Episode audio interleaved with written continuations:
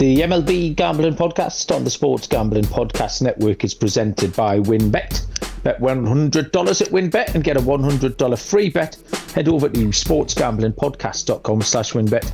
That's sportsgamblingpodcast.com slash W-Y-N-N-B-E-T to claim your free bet today. We're also brought to you by IP Vanish. IP Vanish is the official VPN of SGPN, and they are offering 70% off if you go to ipvanish.com slash SGP. That's ipvanish.com slash SGP. And make sure to check our new Discord server, the perfect place to interact and sweat bets with the entire SGPN crew.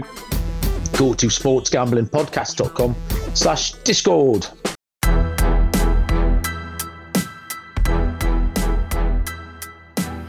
Welcome, everybody, to the MLB Gambling Podcast on the Sports Gambling Podcast Network. My name is Malcolm Bamford. I am coming to you from Newcastle upon Tyne, up in the northeast corner of England. Today is Thursday, August the 4th, uh, and we have a three way here tonight to discuss a pretty much full slate of games 14 games uh, of MLB action for Friday, August the 5th. And um, rarely seen due to a secret project lately. Uh, but good evening to Mr. Munaf Manji. Munaf, how are you doing? secret project. Uh, sure, we could say that. But no, what's going on, guys? Good to be back uh, with you guys here to talk some more baseball. I know football is starting to dominate the conversation, but we're still going to be here grinding out uh, MLB. It's all we hear secret project this, secret project that. I'm sick of hearing about it. Uh, someone who definitely doesn't have a secret project on the go uh, Mr. Noah Bennick. Noah, what's happening? Uh, nothing much, Malcolm. I'm happy, ready to get going here. Uh, talking about the Underground Railroad and the Sports Gambling Podcast Network is all fun and games, but uh, let's, let's, let's, talk some baseball here. Official announcement coming tomorrow, Malcolm. So you don't have to. Oh, is it? Ooh. All right. So we'll be secret anymore. Uh, always the last to know. I'll be in bed when the. I'll have to stay up when the news breaks. Um, talking about football getting started. The EPL's back tomorrow night, Moon. Yes, I'm excited. yeah, me too. I'm obviously during the off season because I know you and I would talk a lot in yeah. our DMs uh, during EPL. Yeah, um, there's there's only one game tomorrow night. There's a the curtain race. I might. I tell you what. I'll throw a bet out later on when we do the lock and dog. Um, I've got a I've got a uh, plus four fifty bet for you for tomorrow night moon off. So that'll right. that'll put us in good shape. And Isn't then that obviously Hall of Fame game today. Moon? Sorry. Isn't that Hall of Fame game today? For, yeah, yeah. It's, uh, it's at uh, I think around eight o'clock Eastern. Right? Yeah, it's tonight. What's all that about? Tell me about that. Is it worth doing anything on? It's just an exhibition game that they do every single year. It's Jaguars and Raiders, but like none of the main players are playing yeah. in it. It's oh, like okay. a preseason game. They play yeah, like a down a preseason. Yeah. Like it's basically a series, and then they jump out. Yeah, so obviously the main event of the weekend is Saturday afternoon when Newcastle take on Nottingham Forest. I will be in attendance at that, so I'll probably waffle on a little. SGP tweeted out they signed a guy named Jizz this guy, yeah, oh, mate, it's unbelievable. His name is Jizz Hornkamp.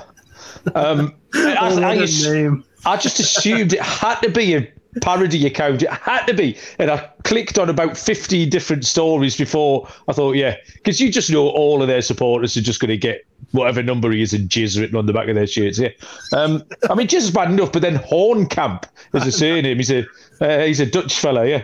So I'll, uh, yeah, I'll be seeing Jizz in the flesh on Saturday. I'll report back uh, how that goes.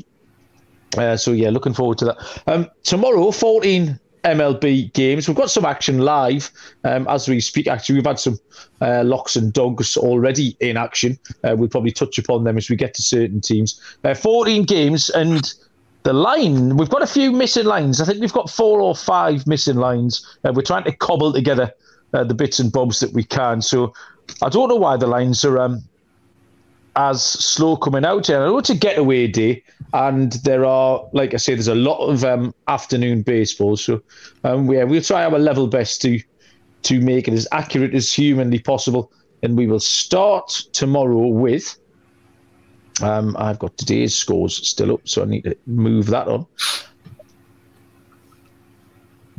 Sorry, folks. Okay. Marlins, uh, Cubs. Marlins Cubs is a 220 Eastern first pitch. Um, this is a no lines, um, as often is the case um, at Chicago Cubs. Uh, Trevor Rogers is the pitcher we believe for the Miami Marlins, and Justin Steele. I feel like I've handicapped him every night for, since Tuesday. Um, Justin Steele is if they had they got rained out, didn't they? That would explain it. Um, and then I think they moved him back from Wednesday. So yeah, this is uh, three nights on the spin. We've had Justin Steele on the show, so uh, big hello to Justin. Um, no lines for this one. Marlins at the Cubs, uh, and Munaf. We took this straight across to you. You can take us through the pictures, and do you, do you have an inkling of any lines? Have you seen anything that I haven't? Uh, no, not yet. Uh, uh, again, like you mentioned there, Malcolm, like they usually wait, obviously, for that wind direction, um, see which way it's blowing before they do actually post a line there. But um, Marlins, I think they're still conflicted between pitchers because, like you mentioned, I'm seeing Rogers on one side and I'm seeing another pitcher uh, on another side. So, but we know the confirmed starter for the Cubs is going to be your guy, Justin Steele uh, going for the Cubs in this game against the uh, Marlins. So I, I, can walk you through Steele's numbers, and then we can just you know carry on from there. But um, four and seven overall with a 3.86 ERA, 87 strikeouts, of 42 walks for Steele so far. Last five games. Uh, he's only two and two, but he does have a 2.05 ERA in that span. Only allowed six earned runs in about 26 and one thirds innings pitched. Hasn't faced the Marlins uh, this uh, season or over his career But being a left-handed pitcher, I really like looking at how offenses do against left-handed pitching. Um, so against left-handed pitching over the last two weeks, uh, the Miami Marlins are number 22 in the entire league in WRC plus um, in, in, that span. So I would probably lean if Trevor Rogers is going for the uh, Miami Marlins. I mean, he just has not been very good this season. Four and ten overall, 5.85 ERA hasn't been much better or his last five games where he's one and four with a 5.84 ERA on the road, two and four with a 4.79 ERA. So not very pretty for him. He's allowed at least three earned runs in three straight games, sorry, four straight games. His last game, he got blown up by the Cincinnati Reds, uh, gave up six earned runs in three and two thirds innings pitched. So he's not in good form. I would back the Cubs here uh, if Rogers is going for the uh, Marlins uh, and back Justin Steele. I'll probably also look at a, a, strikeout prop for Justin Steele tomorrow. I don't know if Noah has anything on Justin Steele, but that's a, two ways I would look at the game. Uh, Noah, Justin Steele? Yeah, definitely be looking at a strikeout prop here because Miami, uh, Munaf shortened it to the last two weeks, but over the whole season, they are actually the worst team in OPS against left handed pitching. and Steele, you know, sometimes Wrigley Field gives some pitchers fits with uh, just I guess the wind and whatnot, but he has a 330 home ERA, so he's really not affected by it. He's got a two ERA in his last few starts. Really like the Cubs here. This is lock worthy for me. Uh, listen to you boys all getting on the Justin Steele bandwagon. Honestly, uh, I was way ahead of the curve there, gentlemen. Uh, the little chat box tonight is uh, already buzzing. Uh, David and Captain Sano, as always, good evening, Captain, uh, is in there. Um, yeah, I thought I was got the Cubs right tonight for once. I mentioned on last night's pod uh, with Noah that we were, or was it Dylan? Who knows? Um, they had followed the Cubs off a cliff recently, and Munaf keeps trolling me about it. Um, and I got them at a decent price again tonight, and then they were walked off in the bottom of the ninth, and it looked like they were going to get over the line. Uh, this would be the Cubs for me, or possibly an under, just because. Um, I like you say I like Steele. Miami don't score any runs. Uh, the Cubs will score a few off Rogers, but not enough to get to whatever total. But we need to see a total there. Uh, but I do lean. Uh, my initial impression is the uh, Chicago Cubs uh, to get one for me there. 7:05 Eastern. First pitches the Pittsburgh Pirates and the Baltimore Orioles, where Mitch Keller will go for Pittsburgh and Dean Kremer uh, is on the hill for the Baltimore Orioles. I have, I believe it's just um, just got money lines for this one at the moment. Uh, Pittsburgh are plus 143 on the road. Baltimore minus 170 at the start of the season. I wouldn't have said there was a spot that Baltimore would ever be minus 170. Uh, no total on this one currently. Um, Noah, uh, Baltimore minus 170. What world we live in? Take it away. Yeah, this is actually kind of crazy because I handicapped this one without odds. Uh, so we're just gonna jump right into this. The Orioles they're coming off an off day, while the Pirates they're traveling to Baltimore from Pittsburgh. Not a huge uh, travel spot, but just felt I should mention it. Pittsburgh is two and seven in the last nine games. In Baltimore, they're seven and three in their last ten, and one of the most profitable teams at home this season. Uh, Pittsburgh they're starting Mitch Keller, who's three and seven, four thirty seven ERA, eighty seven strikeouts, thirty seven walks, and one hundred and one innings pitched this season. He has a one eighty two ERA in his last four starts. As for Baltimore, Dean Kramer or Creamer is going here. He's three and three, three eighty six ERA, forty one strikeouts, fourteen walks in fifty one point one innings pitched.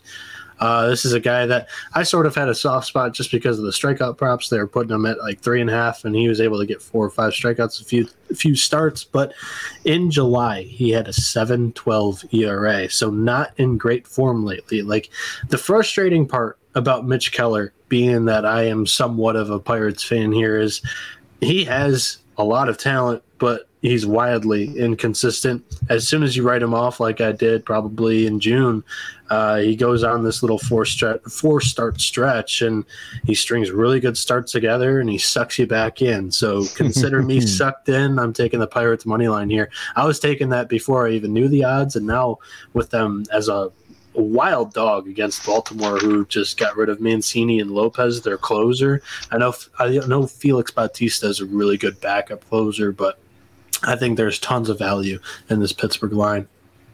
No, I'm completely on the other side. I've um, I watched Pittsburgh this afternoon. Um, I was actually quite high on them today because I thought Woodruff was vulnerable. We broke down Woodruff yesterday, and he'd been giving up a lot of contact and a lot of runs on the road. Um, and Pittsburgh went and won that game five to four, but they didn't at any point look like scoring very many runs. Uh, He's got the they scored two runs in extras, so you can kind of put a line through them. So it was another another three run performance. And that lineup they trotted out today, Marcano leading off. Uh, then down the order, you've got uh, Ben Gamel, uh, Madris, Allen, Mitchell, uh, Delay, the catcher. It's it's a it's a triple A lineup, bar sort of Bryan and Reynolds, Brian Hayes, and then you can throw a little bit of silliness from Oneil Cruz in here and there. Um, and Baltimore just keep rolling, really enjoying what they're putting together. Really solid ball at the moment. Um, I did see a run line earlier on. I had it written down at plus 126. Uh, wasn't impressed by Pittsburgh tonight. They go on the road again. Baltimore more than competitive. I think uh, Kramer can go well and they'll win this comfortably. So I'll take Baltimore on the run line at plus odds for me, Munaf. Yeah, I feel like there's some value here on the Pirates just because it is Dean Kremer on the mound for the Baltimore Orioles, and he just hasn't been in good form as of late, right? Over his last five games, one and two with a 6.94 ERA, 18 earned runs and 21, uh, 23 and one third innings pitch. He's allowed at least three earned runs in four of the last five starts. He's allowed at least four earned runs in the last five starts, and he's been uh, he's given up 10 earned runs in about nine and two thirds innings pitch over his last two starts. Bar it was against the New York Yankees and the Cincinnati Reds. But you know, the Pirates seem like they're, you know, I think they're going to be hanging around in games. I mean, they they swept the uh, Milwaukee Brewers in, a central matchup here, and now we have a a nice race going between the Cardinals and the Brewers down the stretch here. So.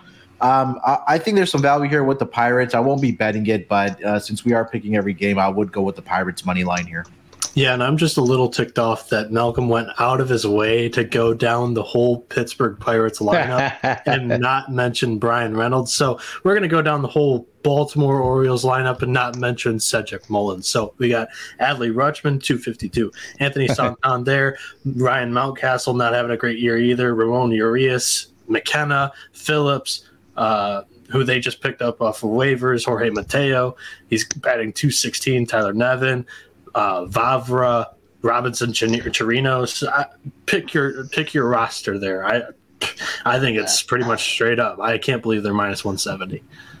Uh, I'll pick the roster that's won 54 games. Uh, because of the roster that's, and they just traded oh, away their best guy from it. Oh, it would be so ridiculous. um, yeah, the, you mentioned uh, Vavra there. That's a, a, name to keep an eye on for the second half of the season. He could be a nice little uh, valuable piece to pick up. I think he's got some uh, potential. Some upside is the word that these fantasy analysts use. I think Vavra might very well be that guy um, in the second half of the season. He'll get plenty of run there now because, like you say, the uh, they traded away some bits. So I think he could uh, usurp Brett Phillips uh, for some game time. 7.05 Eastern first pitch is the Washington Nationals at the Philadelphia Phillies, where Jojo Gray uh, will get the start for Washington, and Kyle Gibson goes for the Philadelphia Phillies. Uh, the lines are Washington. Oh, what's up in there? I've just told. I clicked on Kyle Gibson's name while I was uh, trying to read the lines out. Right, Washington are plus 185. Oh, it's actually that shifted a little bit now. Uh, oh my look, sorry. Plus 190. It's amateur hour, yeah. I do, yeah. So I clicked on my finger, just clicked on Kyle Gibson's name, and everything disappeared. Washington plus 185, Philadelphia minus 225. Total here set at eight and a half. Uh, Gray is seven and seven, 459 ERA, 102 innings and 118 strikeouts. Gibson is six and four, 460 ERA, 107 and two thirds with 84 strikeouts. Um, Josiah Gray is another one of my guys, but he has struggled lately. Um, admittedly, 675 ERA in his uh, last five. He has been better on the road. In fact, he's uh, he's 5 and 0 on the road with a 245 ERA. Um, is there a humidity thing there, do you think? Is that Washington, I've heard summers are unbearably humid. And I don't know if Josiah Gray is maybe benefiting from getting out of that environment.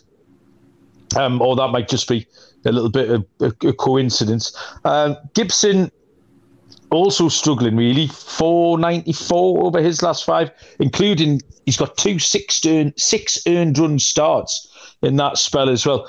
I think Philly will win, but I think the, this goes over the eight and a half um, because really neither pitcher's getting it done. Washington can put up two or three. This will finish something like six to three Phillies. Uh, so give me the over eight and a half uh, Munaf.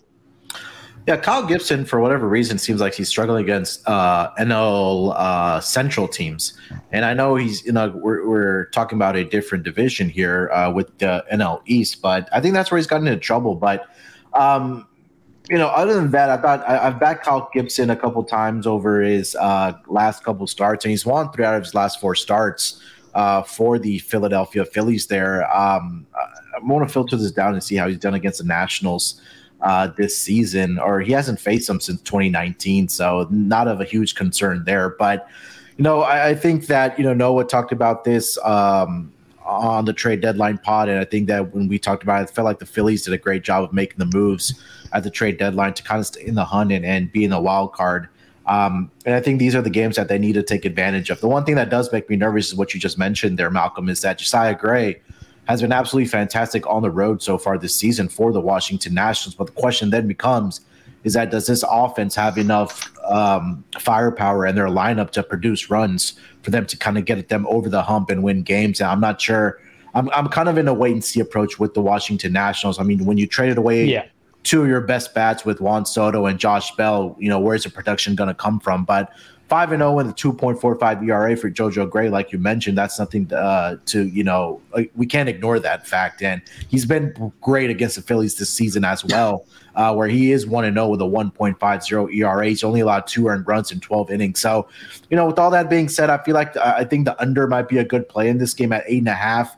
I, I don't want to lay a north of two dollar price with the Philadelphia Phillies, especially Kyle, Kyle Gibson on the mound. So I like the under eight and a half at even money in this game between these two pitchers. Okay, Noah. So we've got one on the under, one on the over. Can you split the tie, or have you gone a different way? So my angle is going to be the first five under because I want to kind of stay away from both bullpens. I know Philly did their best to improve it with Rob Robertson here at the deadline, but uh, still some of these guys back there, I don't know exactly who they're going to throw. So I'd rather just take my uh, first five under and then let you guys decipher the over or under for the rest of the game because uh, you know Josiah Gray is going to go out there and shove because uh, he has away from uh, Nationals Park. So for me, the the biggest thing that I was hyping on or harping on, I think it was like a week ago when these two teams faced each other in the series, is that the Phillies are 14 and 2 against the Washington Nationals in the last 16 games. And it is not any better when Phillies are at home in this series where they've actually covered on the run line in the last six. So I really like uh, the Phillies, and we'll we'll see where this run line opens up because uh, I, I don't. I'm not willing to weigh or lay the money line total. Um, the run line could be enticing. We'll see where uh, that one is in the morning. See a minus one and a half, minus one hundred oh five for the run yeah, line. That's, that's fine. About... I, I, I think I like it. Okay. Um, in the time it's taken us to handicap the Phillies at the Nationals, um, Oakland have put up six runs in uh, in the top of the third inning so far, uh, and they're still going against the Angels. Uh, so I think that's my lock for the day. Under eight, gone. Um, unless I get a push and no one scores any more runs. Uh, disaster. Janson Junk we talked about last night, and uh, obviously he has been. Uh, next up is seven ten Eastern first pitch. The Atlanta Braves and the New York Mets. Uh, this big series, uh, we talked about this a lot on last night's show. Uh, Friday night's matchup is Ian Anderson for the Atlanta Braves and Taijuan Walker gets a start for the Mets. The Braves are slight underdogs, plus 115. Uh, the New York Mets are minus 135. Total here is set at eight and a half. Anderson is nine and six, has a 4.99 ERA with 101 strikeouts, uh, 101 innings pitched, 90 strikeouts. Taijuan Walker nine and two, 279 ERA, 108 and a third pitched, 80 strikeouts. Um, I'm sick of Anderson. I, I put him in the sea a few weeks ago. He briefly got out the sea with a decent start um, last time. He had a one hit start against Arizona. I have no idea where that came from because his whip was absolutely through the roof before that. Um, 401 ERA in his last five. I think that outlier is the Arizona start uh, rather than all those. He just couldn't. He couldn't get in. He couldn't buy in out without him. Um, he's got a 442 re- road ERA and a 582 ERA against NL East opposition. Walker, on the other hand, uh, 193 ERA at home, 5 and 0 against NL East opposition, 293 in his last five. He's just um, ticking boxes everywhere you went. Uh, Walker was ticking boxes over Anderson. So that was the difference for me, handicapping this game. Um, I'll take the Mets on the money line at minus 135. Uh, Noah, what do you think? Yeah, it's just a little bit of a consistency problem with Ian Anderson. I think yeah. that, uh, you know, that start against Arizona was enough to, you know, keep Atlanta from acquiring more starting pitching depth there. They got Odorizzi, and I don't know where I would slate Odorizzi and Anderson. They're kind of just the same pitcher. Um, so they they got a little bit of a bargain deal instead of going out and getting like a Syndergaard that would have been above, uh, you know, Anderson or another starting pitcher out there on the market. So um, for me, I am right there in the same boat with you. I like Taijuan Walker in this matchup. If uh, you don't trust the I, I don't know. I don't, I don't know what there isn't to trust there. I mean, Edwin Diaz back in the bullpen for the Mets has been great, but you know, if you're just looking to isolate the starting pitchers, because I think there is a little bit of a mismatch, I'd take the Mets first five. Uh, two for the Mets. Munaf, are you making it a team right? Yeah, all aboard the team ride and team Met, uh, New York Mets here. Uh, Taijuan Walker has been absolutely fantastic this season. Uh, I mean, there's no better way to put it there, Malcolm. Over his last five games, 3 0, 2.93 ERA. At home, he's undefeated, 3 0 with a better ERA of 1.93. I think that one thing that really kind of sticks out to me about Walker against NL East opponents, 5 0 with a 2.79 ERA. And so, um, you know this this Mets team they're on fire right now. They're they're they're winning games and you know they, they got to kind of you know create that separation in in the uh, America uh, sorry the National League East and I'll, I'm all on board this train here uh, with um, Taijuan Walker on the mound. You already mentioned about Ian Anderson. I'm not going to get into him. He's really been inconsistent uh, for the Atlanta Braves, and I'm gonna I'm gonna stay with the hot team here. Give me the New York Mets money line. Yeah, we pointed out last night the importance of this series in that um, whichever team finishes second here is likely to face a wild card game against the Padres, uh, and that is not an attractive proposition for anybody. So yeah, this is a really important series, and the, that word that you mentioned, Moon, after separation there, um, is crucial. So five games they play. Uh, between tonight and Sunday afternoon. So we know a lot more on Sunday night uh, as to the possible destination of that pennant. 7.10 Eastern tomorrow is the Houston Astros at the Cleveland Guardians, uh, where Framber Valdez is the uh, pitcher for the Astros, the lefty, and for the Cleveland Guardians, um, McCarty. Uh, hands up if anyone knows his first name. Uh, I can get it free. Kirk. Kirk. Captain Kirk. Kirk. Yeah. Captain Kirk McCarty um, will get the start for Cleveland. Um, seeing as you know so much about the Munaf, you can take it away. Yeah, I uh, don't know much about McCarty here, but uh, I can give you the numbers here. I'll start right uh, there with him. Um, uh, he'll get the start here for the Guardians. He's two and two on the season with a six point zero five ERA. Uh, he's been in trouble at home this season, 0 and two record. Uh, nine innings pitched. He's allowed eight eight earned runs in that span to the opposition. Again, AL West teams. He's pitched four innings, given up four earned runs in that span. So hasn't been very pretty for him. The Guardians have won two of his last. Uh, uh, two of his last, I think, appearances. I don't think he started those games uh, for the Guardians, but it seems like it's going to be a, a, spot start here for uh, McCarty. But when you're going up against Astros team, that when you thought that couldn't get any better, but they did at the trade deadline by getting Trey Mancini, who in his first uh, official game that he played in as a starter hit a home run for the Houston Astros. That was a great moment. You pick up Christian Vazquez from the Boston Red Sox. Um, who they automatically upgraded there at the uh, position of catcher, at least from a batting perspective, right? You still have Martin Maldonado there, who's a great, you know, defensive short, uh, catcher for the Houston Astros. But I think just feel like with with Framber Valdez on the mound here for the Houston Astros, he's been absolutely fantastic this season, especially on the road for the Astros. Overall for the season, nine and four with a 2.80 ERA over his last five games, two and one with a 3.14 ERA. But again, like I mentioned, what sticks out is that against uh, sorry on the road seven and two with a 2.02 ERA for Framber Valdez. I know he did lose his last start against the Mariners, um, and that was a fun series to watch. Uh, but against AL Central teams this season, Malcolm, he's a perfect 3 and 0 with a 3.60 ERA. So if you're going to bet on the Astros, you might as well just take a look at their uh, run line. Don't mess with the um, with the money line there. I think they get the job done here. I think they might make, make quick work of the Guardians um, all weekend long. I know that they have Verlander going on um, Thursday night, but I think this is just going to continue here with Framber Valdez against uh, Kirk McCarty here. So I'm going uh, Astros run line. Also, probably look at their uh, team total in this game as well, Malcolm. Yeah, um, I didn't give out any uh, lines at the top of this handicap, obviously, which means there aren't any. Um, McCarty hasn't been called up officially yet, I think, or hasn't been announced as tomorrow's starter, so we don't have official lines on that one. Um, Captain Sano in the chat likes Houston uh, over the first five. I was, without seeing a number, I was seeing towards the under here, just because Astros have been uh, playing a lot of under baseball, and, and um, I've been following that trend. They haven't scored a whole lot of runs. You were at the, the two to one game the other night, Moon. Up, yeah. uh, you were in attendance at that one. Was that? Uh, um, tell me briefly about that because I haven't spoken to you since. Was it?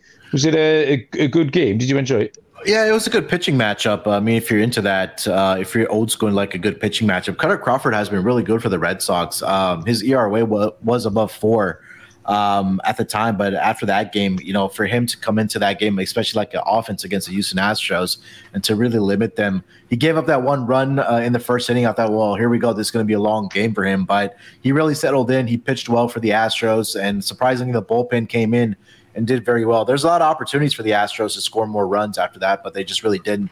The difference in that game was Rafael Devers. He had the RBI double uh, to tie up the game and the eventual go ahead home run that he hit. So it was a good time. It was a lot of fun to get out there um, and just get to the ballpark. Yeah, it looked fun.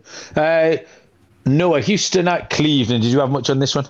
Yeah, so I, I guess the talk uh, of the last like two weeks is that this uh, Houston Astros offense has not really been clicking. I think this is a perfect time for them to, you know, start to mesh again. You know, Mancini coming in, hitting a bomb in his first uh, game there, but um, they're they're getting the bottom of this Cleveland rotation here with Plesac. Then they're bringing up McCarty, and then they get Quantrill. McCarty specifically for this game, though, um, in the minor leagues this year, he's been pitching in the AAA, uh, 13 games, nine starts.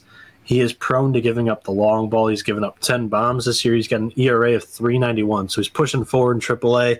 Uh, not the best sighting for a new call up going up against the Astros. So that's where I'm going to be in this game and taking the Houston Astros. And I'll also add this, Malcolm. I'm sorry. Uh, against left-handed pitching, the Houston Astros are uh, number, I believe, number five uh, over the last two weeks in WRC plus. Uh, so again, they're they're starting to match against left-handed pitching.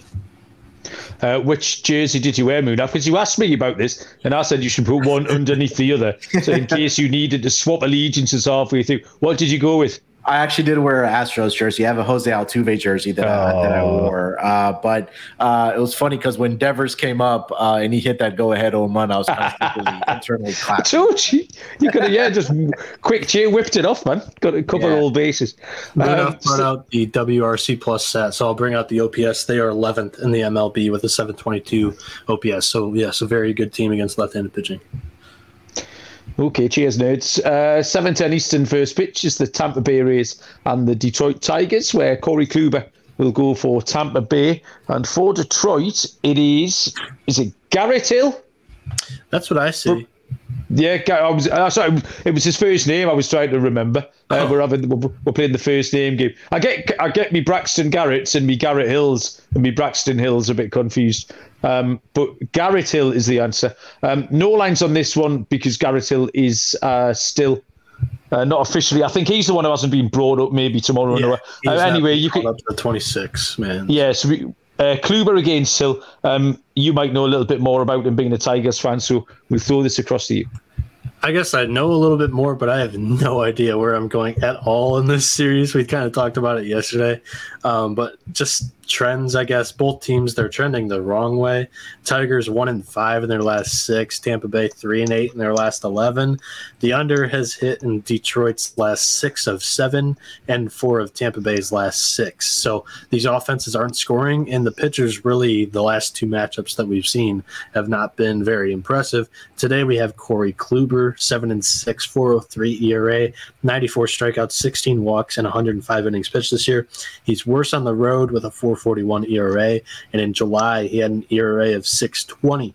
And for Detroit, Garrett Hill, we expect him to call him up from the minors. He's one and three, four starts this year, only one quality.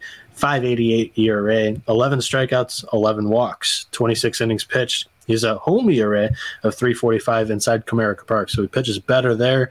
But in July, basically his whole career was basically in July. Uh, he has a 720 ERA. So he has not pitched well during that month. I don't know what to do here, like we mentioned. Uh, both pitchers not really in good form, but both offenses. I don't know if they're good enough to take advantage. I think for the full game, there's probably going to be some value in Detroit just because they'll be a dog, and it's it's tough to back Tampa Bay right now. But uh, I, I guess I want to really see what happens Thursday night to be able to make a play here Friday night. Yeah, we've talked before, Noah, about when you handicap a start of a series, and then if you do the show two or three nights running, you find a handicap the series. And this is the exact chat we had last night, isn't it? Uh, we yeah. had Jeffrey Springs against Drew Hutchison, and it was the exact same. Two bad pitches, but who's going to score the runs? And this is exactly what. Yeah, you've got. Um, so I came down on the side of the under here. Uh, Insano in the chat is kind of saying the same thing. Just poor offenses, but you need to see the number. Um, um, I think I've got yeah, I've got no idea, frankly, but I would lean towards a low scoring game. Um, but yeah, uh, uh, watching brief on what happens tonight uh, might be a little bit more helpful. Uh, Munaf, what do you think? Yeah, I agree with what uh, Noah was saying. There is that um, these offenses just have not been producing runs, and uh, Corey Kluber has actually been pretty good against the Tigers. I know he had a start earlier this year against them uh, where he did go. Uh, let me see here, but this is back on May 16th, though. Uh, six innings, he gave up only two earned runs in that span uh, to the Tigers. So um, I would yeah, lean towards. Since 2013, he's basically dominated this carousel rotating roster. So it yeah. doesn't matter who's on the roster; he's basically mowing us down. Yeah, so I, I would lean towards the Rays here. I, I think that they're starting to get some guys back. I mean, they they made some interesting moves at the uh, trade deadline to get some bats there, but um, yeah, I'll, I'll, go with the Rays here um, and possibly look at a Rays team total under. Sorry, uh, Tigers team total under. Uh, Munaf, we've got a, a, live bet opportunity here on whether or not you are over or under two and a half inches shorter than Jose Altuve. Would you like to clear that one up? Uh, let me money. see how tall Jose Altuve is. Five seven. First, uh, five seven. What are you? Five two. I am five four, and I'm seeing he's five six. so, so, so it's over. The undercounts. get in, get in the queue. We've all we're all going to be rich. Uh, well done, Munaf. on a, on a good day, I'm five five. with your with your uh, Cuban heels on. Yeah, there you go. Uh, beautiful. All the places uh, to get your odds on uh, how, tall Munaf is. Get across to WynnBET, and they'll be able to uh, accommodate you over there. Um, it's a perfect time to join. You will get $100 as a new customer. Um, uh, you'll get a hundred dollar free bet when you place a hundred dollar bet. The reduced juice in baseball as well makes WynnBET the best place to bet MLB. The casino is on the go 24 hours a day, and you'll get a hundred percent deposit bonus there, up to one thousand dollars. Loads to choose from. Head over to sportsgamblingpodcast.com slash wynnbet um, that's sportsgamblingpodcast.com slash W-Y-N-N-B-E-T and claim that free bet today. Offer subject to change. T's and C's at wynnbet.com. Must be 21 or older and present in the state where playthrough is available. If you or someone you know has a gambling problem, call 1 800 522 4700. Make sure to check out the Discord server too, the perfect place to interact and sweat your bets. All the sharp minds uh, and all the funny faces are in there as well. The SGN SGP and crew, uh, go to sportsgamblingpodcast.com slash discord. Okay, we will move I know on. You mentioned stats, uh, or did you mention stats about Corey Kluber? I know you mentioned he was good against the Tigers, but um, his overall stats I didn't mention. Um, I can if you want me to. Sorry, my Wi-Fi just. Uh, I no, you were saying no. Did you have a point to make about Kluber? This. I, um, did he mention stats? My Wi-Fi just cut in and out there. I didn't hear him. No, I just mentioned his uh, stats against the Tigers, but um, you know, overall, I mean, last five games he's he, he's four and one, but the ERA is high at four point three four. Uh, he's faced he's given up at least four earned runs and three straight starts as well, so that might be a little bit of concern. Gotcha. Um, yeah. So the thing that I pulled up is how he's done in Comerica Park in his career. Yeah. Um, he's won four in a row since 2017. So it's his first his first appearance in Comerica Park since 2019, but he's seven and three with a sub four ERA. So yes, it confirms our suspicions that he is pretty good against Detroit. Good stuff. 805 Eastern first pitch. The Chicago White Sox at the Texas Rangers. Dylan Cease goes for the Chicago White Sox, and Glenn Otto, no longer my guy, uh, will go for the Texas Rangers. Uh, the White Sox are minus 170. The Rangers are a home puppy, plus 143. Total errors set at eight. Uh, Dylan Cease, 11 and 4 with a 2.01 ERA, has pitched 116 and two thirds with 161 strikeouts. Um, Otto is 4 and 7, 550 ERA, 72 innings, 57 strikeouts.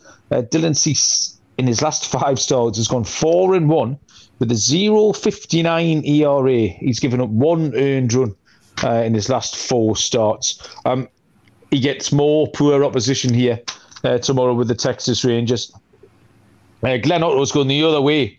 Uh, from the days when he was my guy a few weeks ago. Uh, 526 ERA in his last five, a 739 home ERA. Um, this to me was a very obvious White Sox run line. I actually saw the money line at minus 165, uh, which I thought that looked absolutely huge. I know it's uh, short, might not be a working man's price, but minus 165, I thought it's a great price. Um, but not in the business of giving out minus 165 picks. So I'll take the uh, the run line here at plus 115, Munaf. Yeah, I mean, I'm not getting in front of this Dylan Cease train right now. He's been absolutely no, absolutely not he's in that same class as Justin Verlander right now. How these guys have been pitching over their last several starts, and I mean, you mentioned it, six and one on the road so far this season, uh, four and one over his last five starts with a point uh, five nine ERA. Only allowed two earned runs in about close to 31 innings pitched. He's getting the run support. They've won four straight starts with Dylan Cease on the mound. Um, so I'm going to stay with Dylan Cease here. It'll be interesting what his strikeout prop does come out to because he has faced the Rangers, I believe, three times in his career. Um, and he's had strikeouts of nine, five, and ten. And most recent start was uh, back on September 17th of last year, where he went five shutout innings and struck out 10 batters uh, for the uh, for the Chicago White Sox. So yeah, I agree with you. Run line here for the White Sox. Uh, Noah's a strikeout guy. Was this a prop that caught your attention on Dylan Cease, Noah? Texas isn't one of those normal normal teams, but I was just my initial reaction is in five innings you face 15 batters, striking out 10 of them is insane. Um, and this year he's been going longer than uh, five innings. Last year they were conserving and watching his innings, but this year, dude's on a collision course for uh, a, a, top three, top five AL Cy Young vote. So um, still despicable that he didn't make the AL All Star roster. Yeah, but, uh, that's wild. It is. Um, so yeah, I, I'm not gonna waste any more time. It's the White Sox here, and I don't see another angle. Yeah, Captain Sino is uh, is all aboard that train as well. Uh, 8 Eastern first pitch is the Boston Red Sox at the Kansas City Royals. Um, we've got officially a TBD picture for Boston here, hence no lines. We believe that it's going to be Josh Winkowski uh, going for Boston and Zack Greinke uh, will get the start for Kansas City. Um, like I say, no lines. Uh, Munaf, have you dug anything up on this one?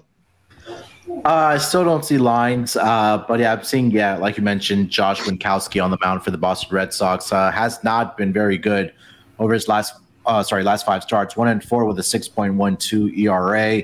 Uh, he, he's he, he'll give up the he'll give up the runs. Um, he's given up uh, two uh, two earned runs. I'm sorry, in four straight games, he's given up at least three earned runs in throughout the last four games uh, for the Boston Red Sox. Um, you know, Zack Greinke is is is the interesting handicap here because you know he's done really well uh, at Kauffman Stadium there, uh, where he is three and one with a 1.65 ERA. It's just on the road where he's gotten into trouble um, for uh, the Kansas City Royals. But for me, it's going to be a wait and see approach, and what kind of happens with this uh, Kansas City Royals team because they again they traded away Whit Merrifield uh, to the Toronto Blue Jays. You know, Andrew Benintendi went over to the um, uh, New York Yankees. So those those are their two best bats, I believe. I know they still have Salvador Perez in this lineup, uh, but I, I kind of want to see number one how this Red Sox team is going to figure out uh, how to score runs because they weren't able to do that against Houston Astros despite getting two out of the three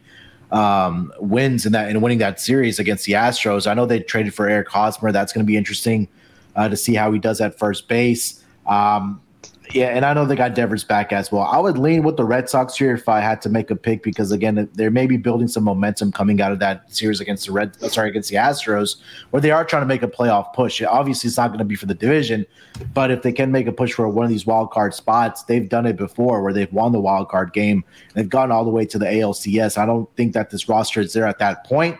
But at least for this game, um, I would lean towards the Red Sox here against Zack Greinke, where he is two and five with a 5.09 ERA uh, in his career against the Red Sox. So Red Sox uh, money line for me here, uh, Malcolm. Yeah, this was this was an ugly one to handicap because there was there was nothing in there that you could find to trust. You couldn't trust uh, Greinke or Winkowski to any to any large degree, or either lineup for all the reasons you just stated. At that point, I, I'm still kind of fading uh, the Red Sox, as David's pointed out in our in our chat, and I've taken KC a couple of times this week, and I didn't really get close. Actually, I had them as my dog last night. They didn't really get close enough. Um, I think it was to the Chicago White Sox.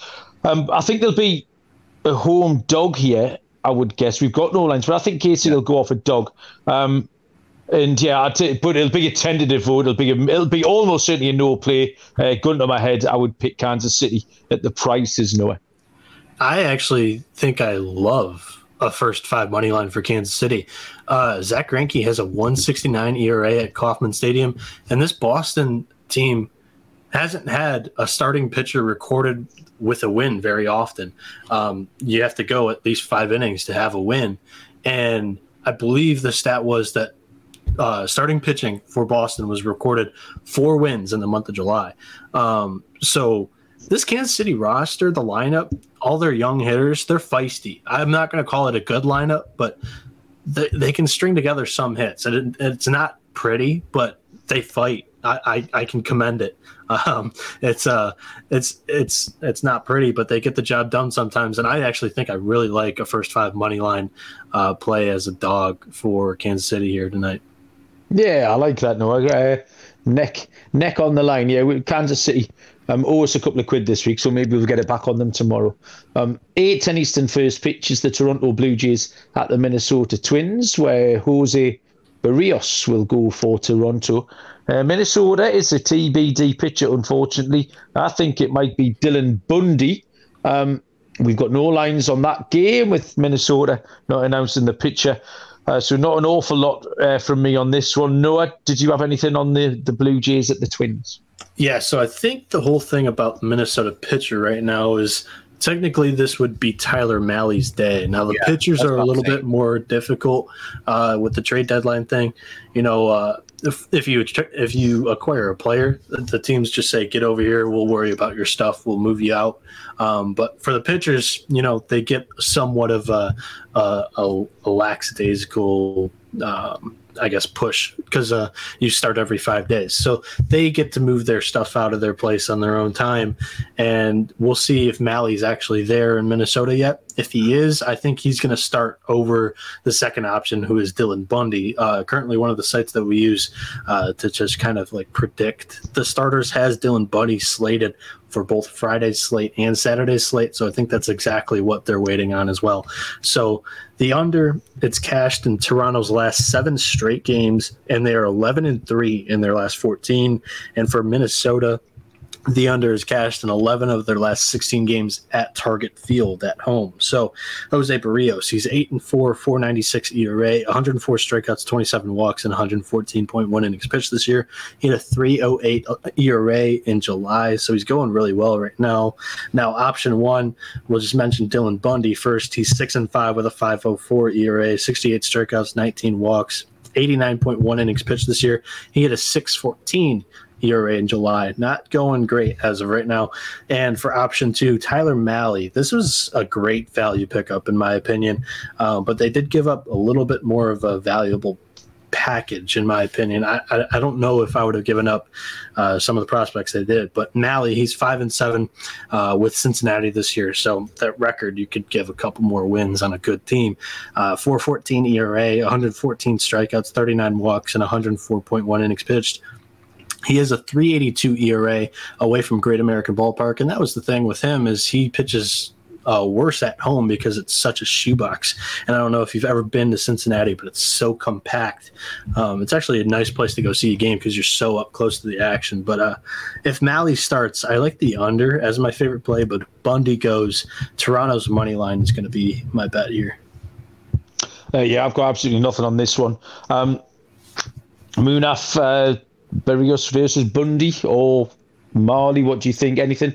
Yeah, I'm seeing Mahle that's going to get a start here tomorrow because he did throw a bullpen session at Target Field on Wednesday. So uh, it looks like he's slated to make his debut on Friday. So, yeah, I agree with the under here. If it is Tyler Mahle here, um, Jose Berrios has been really good. He's actually turned around this season, and over his last five starts, he's 2 0 with a 2.90 ERA. He's going up against his former team.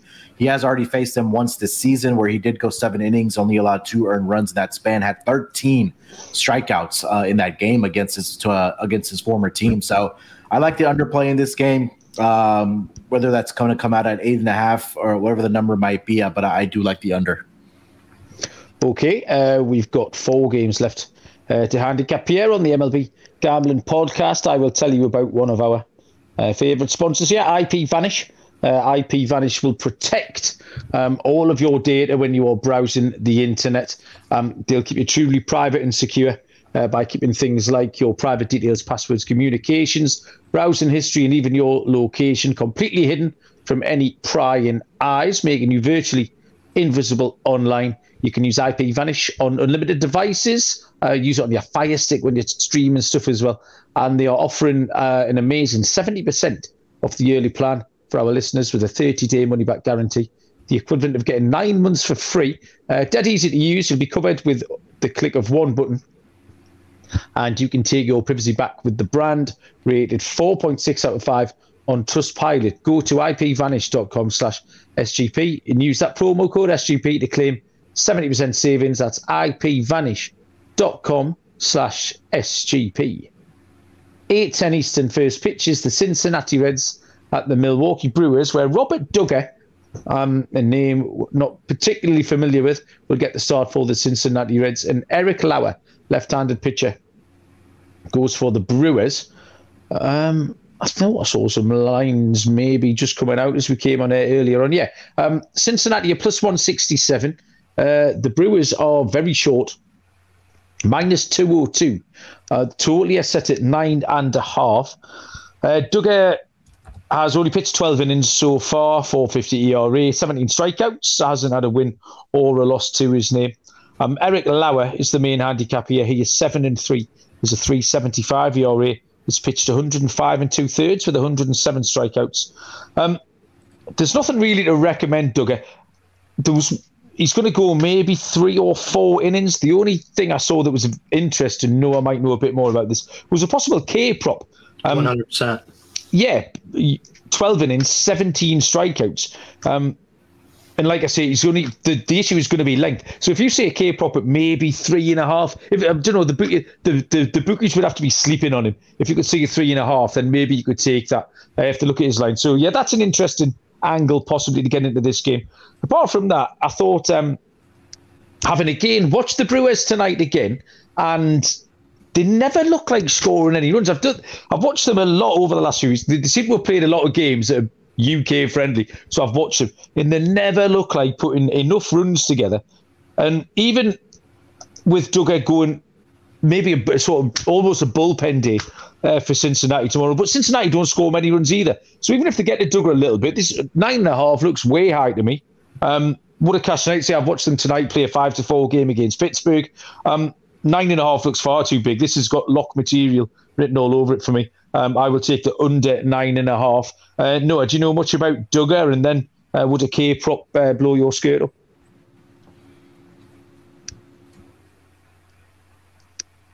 There's Noah. I think uh, he. Noah's, he may Noah's have, frozen. Sorry, go on. Direct it to me. I just. oh yeah, go on. So you directed. I, I threw it over right, across so to you. Yeah, with, with Dugger, Dugger being a new name, and yeah, go for it. Yeah, I guess my only my only thing was here. I really like the Brewers in a spot, and main reason is because of Lauer. And I was going to talk about that strikeout prop that you mentioned too. In his last three starts, he's faced teams that you know aren't really prone to striking out too much in games. The only questionable one uh, for his start was San Francisco. He had four strikeouts there, but he went seven innings, only gave up two total hits. So it wasn't like he didn't have a good start. He just didn't get strikeouts. In his other two starts, he had three strikeouts against Colorado, four strikeouts against Boston. Those aren't teams that I look to fade. You look at the, uh, the fourth and fifth start uh, five starts ago. He had seven strikeouts against Pittsburgh. That's one of the teams that I like to fade, and nine strikeouts against the Cubs on July 4th. That's another team that I really like to fade. So you look at uh, the Reds' performance against lefties, and they have the fifth most strikeouts against lefties in the MLB. So I would say if this thing is at six and a half or lower, I would be betting the over on Eric Lauer's strikeouts tomorrow. Really like the spot for Lauer. Really like the spot for the Brewers to win it. Honestly, um, I don't know much about Dugger, um, but run line might even be a possibility from me as well. Uh, so we've got K props on both sides, possibly Munaf. Uh, what do you think? Yeah, I was just looking up some more stats for the K prop, and over the last month, um, the Cincinnati Reds are number two in strikeout percentage uh, against left-handed pitching, and uh, they're at around twenty-eight point seven percent, which is right behind Milwaukee. So, um, uh, is Dugger a right-handed pitcher or left-handed pitcher? Righty. okay. Uh, I mean, either way, I think that if this number, if, like you're saying, if it's come out at nine and a half, I do like the under in this game as well. I just don't see, especially against left-handed pitching, I just don't see that the uh, Reds are going to put up very many runs um, against that left-handed pitching. So, I, I agree about the left-handed, uh, sorry, the uh, strikeout prop. Uh, with Lauer on the mound as left-handed pitcher against the Reds, because again, they have struggled, um, you know, getting uh, balls in play against left-handed pitching. So I, I like the strikeout prop, and I do like your call about the under here, Malcolm. Okay, next up we will go to uh, 8.15 Eastern first pitches. The New York Yankees at the St. Louis Cardinals. Uh, this was a possible rival for game of the day where nasty Nestor Cortes, left-handed pitcher, will go for the Yankees. And um, Dakota Hudson is on the bump for St. Louis. Uh, New York are minus 145. St. Louis are home puppy plus 122. I have got no um, over under on that one. And we'll throw this one straight back across to you, Munaf. Yeah, this is going to be a fun series to watch between these two teams. Um, I'm trying to see if there is a total posted. Yeah, I see an eight and a half uh, for the total in this game. Uh, I'll start with the visiting pitcher, uh, Nestor Cortes. He's having a great season, nine and three with a 2.53 ERA over his last five games. He's two and zero with a 2.78 ERA.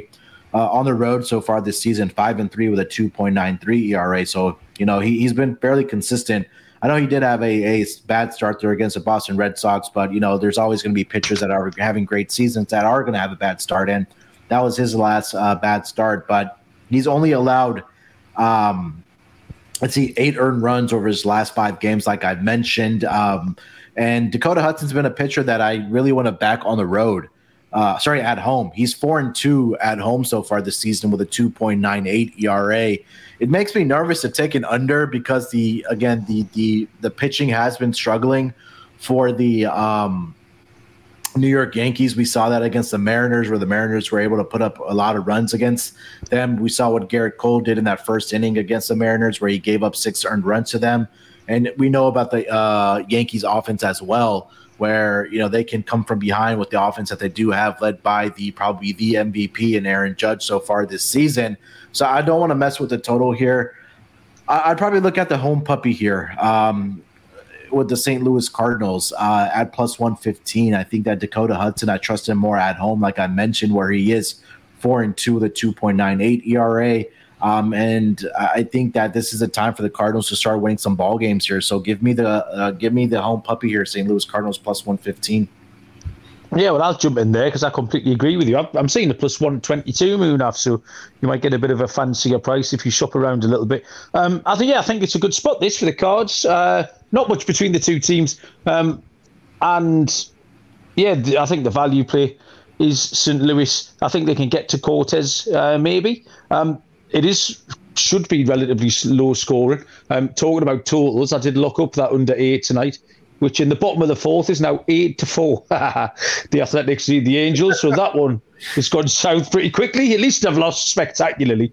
I haven't lost with a sort of walk off hit by pitch in the bottom of the ninth or something. Um, so I don't or, or, blo- or giving up a three-one lead and going into the eighth inning, but no. Yeah, exactly.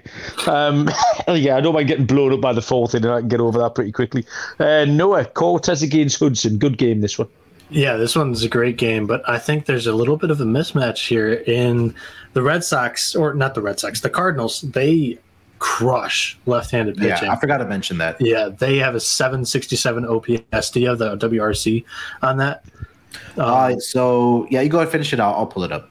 767 OPS for the Cardinals, and you look at Cortes before June, he had a sub two ERA after June 1st, he now has. I was carrying my ones and twos doing this, doing the math. He has a 444. It's still really good, but after June, 444 ERA. So if you want to nitpick, I think that's the mismatch in this uh, matchup. And I would entertain this dog price on the Cardinals too. Really like it. Uh, so it's a team ride, including the uh, the the chat as well. All the boys in there uh, backing us up and going with the St. Louis Cardinals. Uh, excellent. Next up is the Colorado Rockies at the Arizona Diamondbacks. Uh, 9:40 Eastern um, is the first pitch there. Germán Marquez will go for Colorado, and Madison Bumgarner draws the start for Arizona. Colorado plus 116. Uh, the D backs are minus 134. We have a total here at eight and a half. Uh, Noah lead us off with Colorado at Arizona. Seems particularly uninspiring. Very much so. It's a little bit of a toilet bowl game here in the NL West. But uh, uh, travel day for the Rockies, not very far, but I figured I'd mention it. They're going from San Diego, getting their ass kicked by the Padres, to the Arizona Diamondbacks here. uh, the Rockies, they've lost seven of eight, and the D backs have lost five of six. So just emphasizing your point even more, Malcolm. Uh, Colorado, starting Germán Marquez, who's six and nine with a 5.29 ERA, 95 strikeouts, 40 walks, and 115.2 innings pitched. He has a 3.75 ERA in July, going pretty good. And for Arizona, Madison Bumgarner, who's 6 and 10, 383 ERA, 78 strikeouts, 36 walks, and 110.1 innings pitched. He has a 304 ERA at Chase Field. So we all know that the Rockies bats don't really play on the road, and the D backs offense doesn't really play much at all. So it's a risky play, but because of the bullpens. But uh, the unders 30, 20, and 4 at Chase Field this is this season. I like the under here. 100% agree with you. Um, the I handicapped this game earlier on when there's no lines on it. Um, so I was brave and I made my own line that I thought would be uh, suitable to take an under, and it came out at eight and a half was where I got it. So uh, I patted myself on the back when this line did come out at eight and a half, and I wanted to, yeah, I wanted to take uh, the under for the reasons just that you gave. I can't see where the runs are going to come from. This game will bumble along, and the team will win three to one. Is what's going to happen. Uh, Munaf. Yeah, I mean, I agree with everything you guys just said about the under here. You know, as bad as Marquez has been, but he's been really good against the uh, Arizona Diamondbacks since uh, the since 2020. Uh, in that span, he's three and one with a 2.61 ERA, 36 strikeouts and six appearances. So maybe we uh, want to take a look at his strikeout props because he's had five or five or more in seven out of the eight appearance. Uh, sorry, five out of the six appearances against the Diamondbacks. Um, I also want to mention that it, they are the Rockies are going up against left-handed pitching here. And I know early on in the season that they were one of the better teams against left-handed pitching, but over the last two weeks, the Colorado Rockies against left-handed pitching are dead last in WRC plus at only 37, wow. Which is absolutely atrocious. So you take a look at their slugging percentage; they are uh, number 27. So it's not very good for them right now against left-handed pitching. So um, I like the under here. I can't really come to a side here. So uh, if this number does come at eight and a half, Malcolm, and it is right now, I love the under between the Rockies and the Diamondbacks in this game, like, which probably like just you, means it'll end like ten to eight. Yeah. Absolutely. like you mentioned, Munaf, though, in June, they were one of our favorite teams to back against, against the left handed yeah. pitcher. And they just kind of just went south yeah. from in July.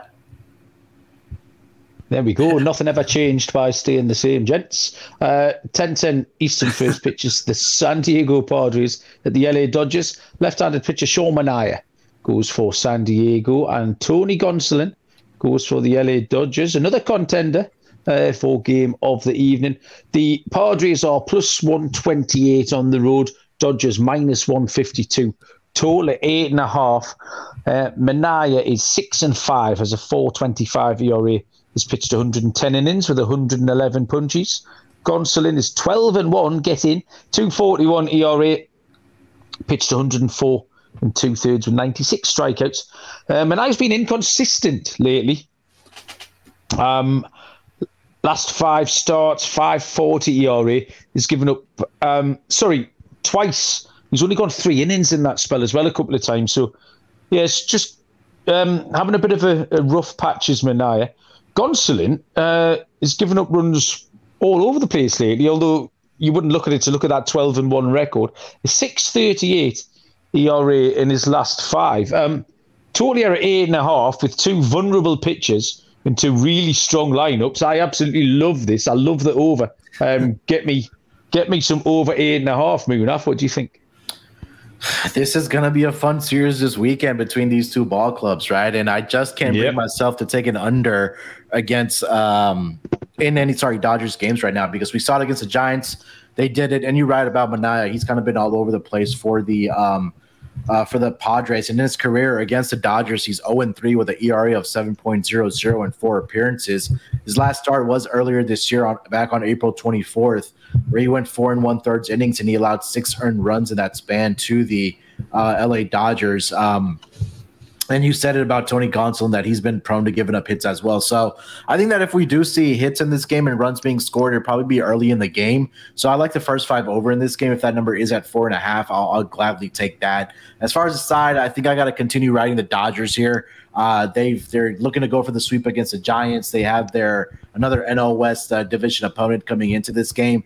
Tony Gonsolin against NL West team so far this season. He's a perfect five and zero oh with a two point nine five ERA, and looking at uh, filtering that down against the Padres.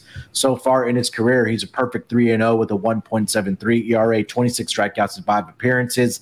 Last start against his Padres team was on July first, where he went seven and two thirds innings, only allowed one hit. uh, sorry, four hits and one earned run, which came off a long bomb uh, by the Padres. So give me the Dodgers and give me a first five over in this game. Uh, Noah, what do you make of this one? So yes, Gonsolin has been great all year, but the last five starts has been hard to just for me to kind of look over. So immediately, kind of looking towards that uh, over, like you are, Malcolm. But you take a little bit of a deeper look. Manaea's not in good shape either right now. Lately, not in great form, and the Dodgers crush lefties 771 ops that's fourth in the mlb manaea he kind of looks like a just a sitting deer in the woods, and the Dodgers are just in there and they're blind with the rifle, ready to just shoot in game one when all these Padres fans are just so reju- reju- rejuvenated, energetic, and ready for this series. And I, I, really think that the Dodgers come out and they put up like nine, and I think they covered the over by themselves, and the Padres put up like five or six. I think this is really high scoring. I love this over. Get your lads a bit on Noah over eight and a half, nine and a half, ten and a half. Take it all the way up. Get a few more rungs on top of that. Uh, the captain is in total disagreement. He wants San Diego here, uh, but everyone else is Dodgers and the over. Uh, final game on the card is the LA Angels at the, the Seattle Mariners, which is a 10 10 Eastern first pitch. Uh, Patrick Sandoval will take to the mound for the Angels, and the lefty Robbie Ray will go um, for Seattle. Seattle are very short, not a working man's price at all. Minus 214. The Angels are plus 177. Totally at six and a half. Uh, Munaf, interest in this one. Um, Angels at Mariners.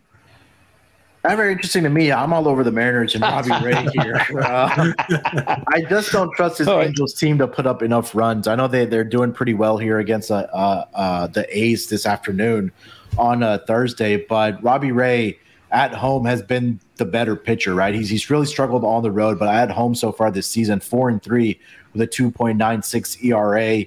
Um, against the Angels in the earlier start this season, which was right at uh, June 17th. He went seven innings, only allowed one earned run in that span, 10 strikeouts in that span as well for the um, for the I'm sorry, uh, the uh, Mariners is what I'm trying to say. Um, and if you got to look at the uh, the splits here as well, WRC plus is what I really like looking at. Um, he the uh, the Angels against left-handed pitching. We talked about Colorado being number 30, that number 29 team the LA Angels. Um, slugging percentage has not been very good either. OPS has not been very good either.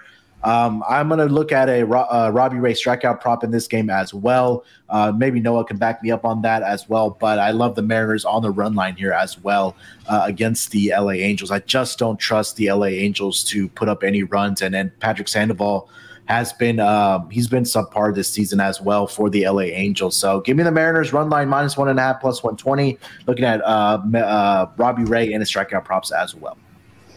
Okay, uh, so Noah, um, can you back Munaf up with his K props? Yeah, 100%. Early in the season, I was fading Ray just because, you know, he just signed that huge contract. But as of late in July, uh, late June, Robbie Ray's been rolling, and like you mentioned, this Angels team struggles against left-handed pitching. Um, so Robbie Ray K's is one way to go with it. I think it is somewhat of an intriguing matchup. Maybe not on the field, but there should be a lot of drama because the last time these two teams were playing in a series against each other, you had Jesse Winker give the double bird to the Los Angeles crowd. So that was awesome. uh, can't wait for this stuff to begin again because um, you look at it and earlier in the season when Los Angeles was kind of you know a good team they had won four or five in a five game series and they had covered the run line in every one of the games that they had won and then you look at Seattle, they won uh, one in that one. It was eight to one. And then the next two games that they won four three five three. So they were covering the run line there. I guess the thing that I'm getting at is I think one team pulls away and then the drama starts. I, am I'm gonna uh, th- this late night slate is gonna be really enticing and something that I'm excited to watch. Okay, uh, different angle there for Noah. Uh, the six and a half's too low for me. I just can't take six and a half. I think uh, one string of the bat, even if the Angels don't score many, uh, they could contribute a couple. Um, and we know Robbie Ray has uh, potential to get in trouble on occasions. And Sandoval, I had concerns that he was regressing uh, maybe three or four weeks ago. He's actually levelled out a little bit. Um, he's surprised me so. Um, but yeah, he's still vulnerable. And I just I just can't take the six and a half. It's too low. We get a we can get a four to three here, or maybe a five to two uh, in favour of Seattle, and we can get to seven runs, but it's not a hugely uh, strong lean. Um, okay, that was an epic handicap, gentlemen. Uh, and we have got our lock and dog picks to come. Um, I will tell you first about Odds Trader, um, new sponsor here, which couldn't sound more up my street um, if they tried. There are loads of great features on there. Um, Odds Trader compares odds from all your major sports books. They also compare um, different sign up bonuses, codes, and promotions. Uh, so you'll get a really good deal. Player stats, key game stats, injury reports, weather reports. Uh, you'll get play by play updates, live scores. You can track your own bets as well. Um, so you know how you're getting on. Um, absolutely outstanding tool uh, if you are a member of the SGP and DGen family. If you go to oddstrader.com slash blue wire, that is oddstrader.com slash blue wire. Oddstrader is the number one site for all your game day bets. Okay, loads to choose from here, gentlemen. Uh, lots of strong fancies as we went down the list as well. Um, so we'll go across to uh, Noah first of all. Uh, give us your lock and dog, please. Yeah, like you mentioned, I love this board. I think I'm going to have a lot of action tomorrow. Um, throwing up a lot of locks on my tally site to appear on the sportsgamblingpodcast.com slash MLB picks page. Go check those out because I've got plenty of them that I like. I think that there's quite a few blowouts here, and then I, I think there's two valuable dogs that I like. The one that I'm going to favor a little bit more is the St. Louis Cardinals plus 122 against the Yankees and Nestor Cortes. They crush left-handed hit uh, pitching, and this team, I think they're bound to get hot in the second half, like we've mentioned for many times during the second half of this podcast. Um, then for my lock, I think I've got to go with that over in the San Diego Padres Los Angeles Dodgers game. I think it's going to be so fun to watch. And if you believe, if you truly believe in prime time or big spots that the MLB throws their juiced balls into these games. How do you not give those balls to the first game of the Padres Dodgers? Um, and both pitchers not really in the best form as of late in Manaea and Gonsolin. Uh, just going to be an electric offensive game, I think. I love the over there. Uh, the Padres are currently getting walloped uh, six to nothing um, at home to the Colorado Rockies, which is they're looking ahead. It's a huge look ahead spot. Look ahead spot, yeah, love it. Uh, Munaf, I'm going to have to call some audibles here because I had the same lock and dog as no. I'm going to have to decide if I want to if I want to throw them out the same or I bet your dog was St. Louis as well, wasn't it, Munaf? It actually was. Um, yeah, I thought it might be. So yeah, uh, let me start with my lock here and give you some time here. I'm going to go with the uh, New York Mets money line with Taijuan Walker on the mound, minus 125 against the Braves. You know, we talked about the inconsistencies of Ian Anderson, and you guys talked about these yesterday, uh, Malcolm, is that this is a big series for both teams, but I, I just think that the Mets are the better team right now. You know, I, I, like their hitting much better. I like the better starter starting pitcher on on the mound here with Taijuan Walker. You know, last five games, absolutely incredible. 3 0 with a 2.93 ERA. At home, he's 3 0 with a 1.93 ERA. And against divisional opponents this season, a perfect 5 and 0 with a 2.79 ERA. And against the Braves, um, I am trying to filter this down. Um, if you guys want to switch, want me to switch my dog, I have another one that I really like too that has some value. Yeah. So so uh, no, let me let me lock it lock that up uh, for the Mets. Um, and then for my dog, um, I'm gonna go with the Seattle Mariners run line at plus 120. I just think that they have the pitching advantage on the on the mound here with Robbie Ray. He has great history against the Angels. Um, I think this might be a game where we're going to probably ladder up the um, the the strikeout props in this game all the way up to probably ten because he did it previously in a game against the LA Angels. And like I mentioned, against left-handed pitching, the Angels are really struggling um, against the opposition. So give me the uh, Mariners minus one and a half plus one twenty on the run line as my dog.